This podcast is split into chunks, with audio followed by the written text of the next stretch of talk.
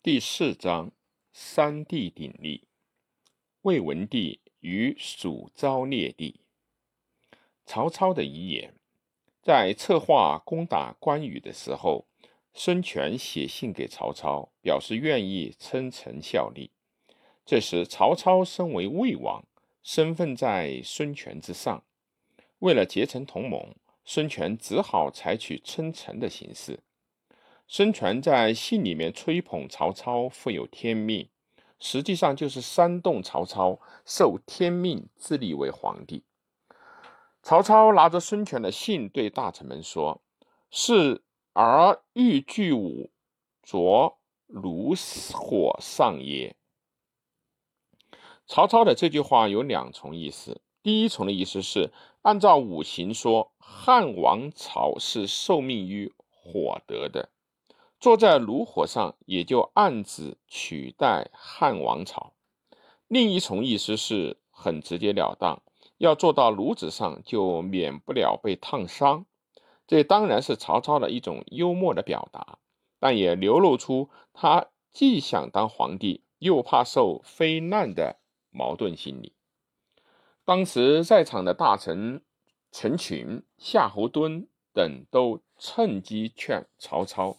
代汉而称帝，可是曹操说，如果天命在自己身上的话，自己也只奏周文王。周文王虽然取得了三分之二的天下，但还是受命于殷王朝。直到儿子武王时，才终于改朝为殷，取得了天下。也就是说，曹操已经把称帝的梦想寄托在儿子身上了。这之后不久，也就是第二年的正月。曹操病死于洛阳，终年六十六岁。曹操那时也许已经预感到自己的命不长了。有关曹操的遗言，《三国志》里的记载非常的简单，只有葬仪、从简、官吏、士兵都不得离开自己的岗位等几条内容。这里我们不妨来看一下陆机的《调魏武帝文》。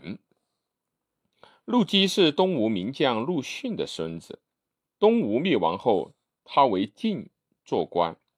第二魏武帝文是陆机根据当时的朝廷秘阁里收藏的曹操遗令写的一篇追悼文，也是曹操研究的重要资料。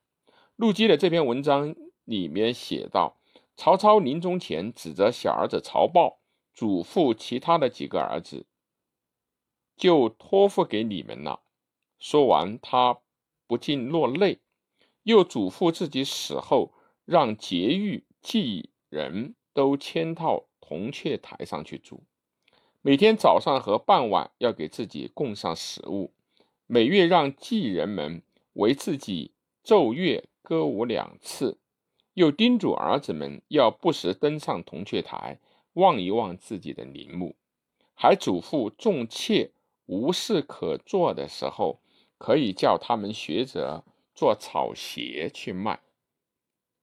等等，在文中，陆机不厌其烦地把曹操如何挂念妻妾儿女，对身后之事的安排得如何细致而琐碎，一一进行了列举。陆机在这里抒发了自己的感想。他说：“像曹操这样叱咤风云的人物，如此的儿女情长。”牵挂深厚的琐事，实在是令人同情。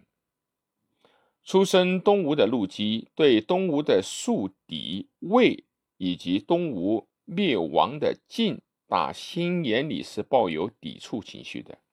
陆机所说的曹操遗令，完全有可能是为了贬低曹操而捏造出来的产物。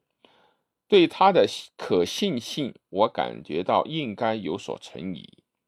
如果这篇曹操遗令确有其事的话，他向我们展现的将是这曹操作为普通人的意外一面。